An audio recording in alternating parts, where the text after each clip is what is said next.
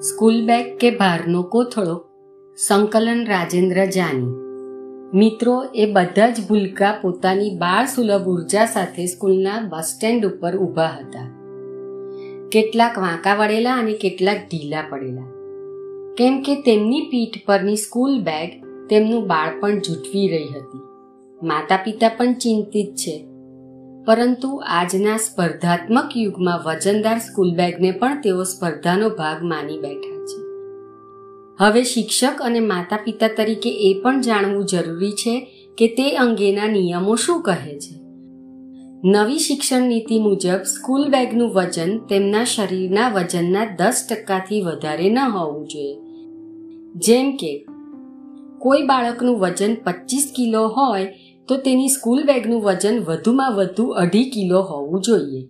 પ્રકાશક દ્વારા દરેક પુસ્તકનું વજન તેના પર લખાયેલું હોવું જોઈએ.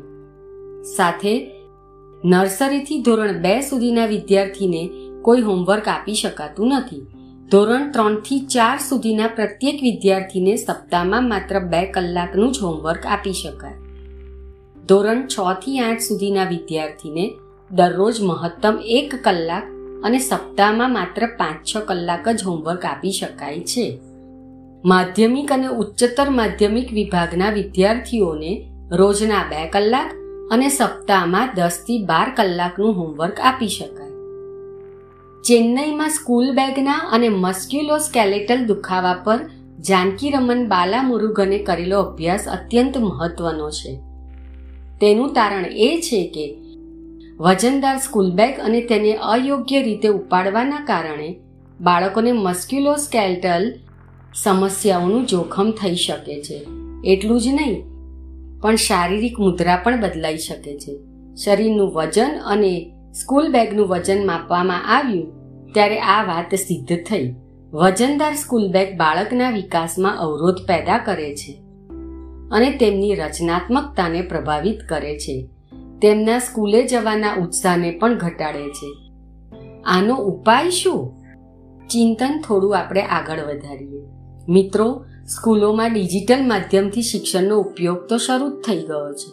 તો એવી વ્યવસ્થા કેમ ન ઊભી કરવી જોઈએ કે કોઈ બાળકને કોઈ પુસ્તક લઈ આવવાની જરૂરત જ ના પડે? શિક્ષકો તેમને સોફ્ટ કોપી દ્વારા ભણાવે અને બાળકો તેમની નોટબુકમાં નોંધ કરતા જાય. વર્તમાન સમયમાં હાઇબ્રિડ મોડમાં શિક્ષણ આપવું ફાયદાકારક છે. પશ્ચિમમાં બાળકો પાસે સ્કૂલમાં લઈ જવાના પુસ્તકોની સંખ્યા ઓછી થઈ જાય છે.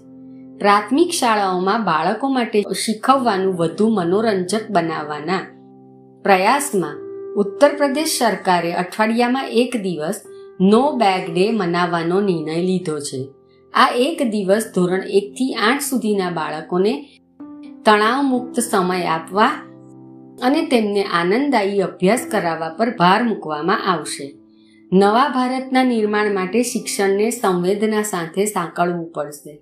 નહીં કે સ્કૂલની ફી સાથે.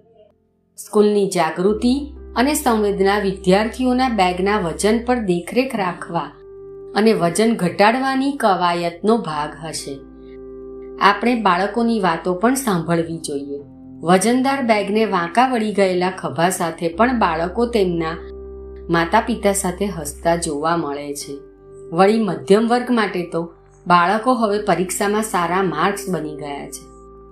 આવી સ્થિતિમાં કોણ સમજશે કે તેમના ખભા અને શરીર પર આ સ્કૂલ બેગની શું અસર થઈ રહી છે? બની શકે કે નિયમિત કડકાઈ અને સામાજિક સંવેદના એક દિવસ સ્કૂલ બેગનું વજન ઘટાડીને જ માનશે. આ સાથે આજના સત્રને વિરામ આપીએ. આપનો દિવસ શુભ રહે. મિત્રો ભાર વગરના ભણતરની વાત વર્ષોથી આપણે કરી રહ્યા છીએ. નવી શિક્ષણ નીતિ બે હજાર વીસ અંતર્ગત સ્કૂલ બેગ પોલિસી અને ten bagless day in the ઇયરની વાત પણ આવી છે. પણ હજુ એનું યોગ્ય અમલીકરણ જોવા મળતું નથી. શું સ્કૂલ બેગનું વજન બાળકોની રચનાત્મકતાનો નાશ કરી રહ્યું છે? આજનું ચિંતન આપણે આ બાબત ઉપર કરીશું અસ્તુ.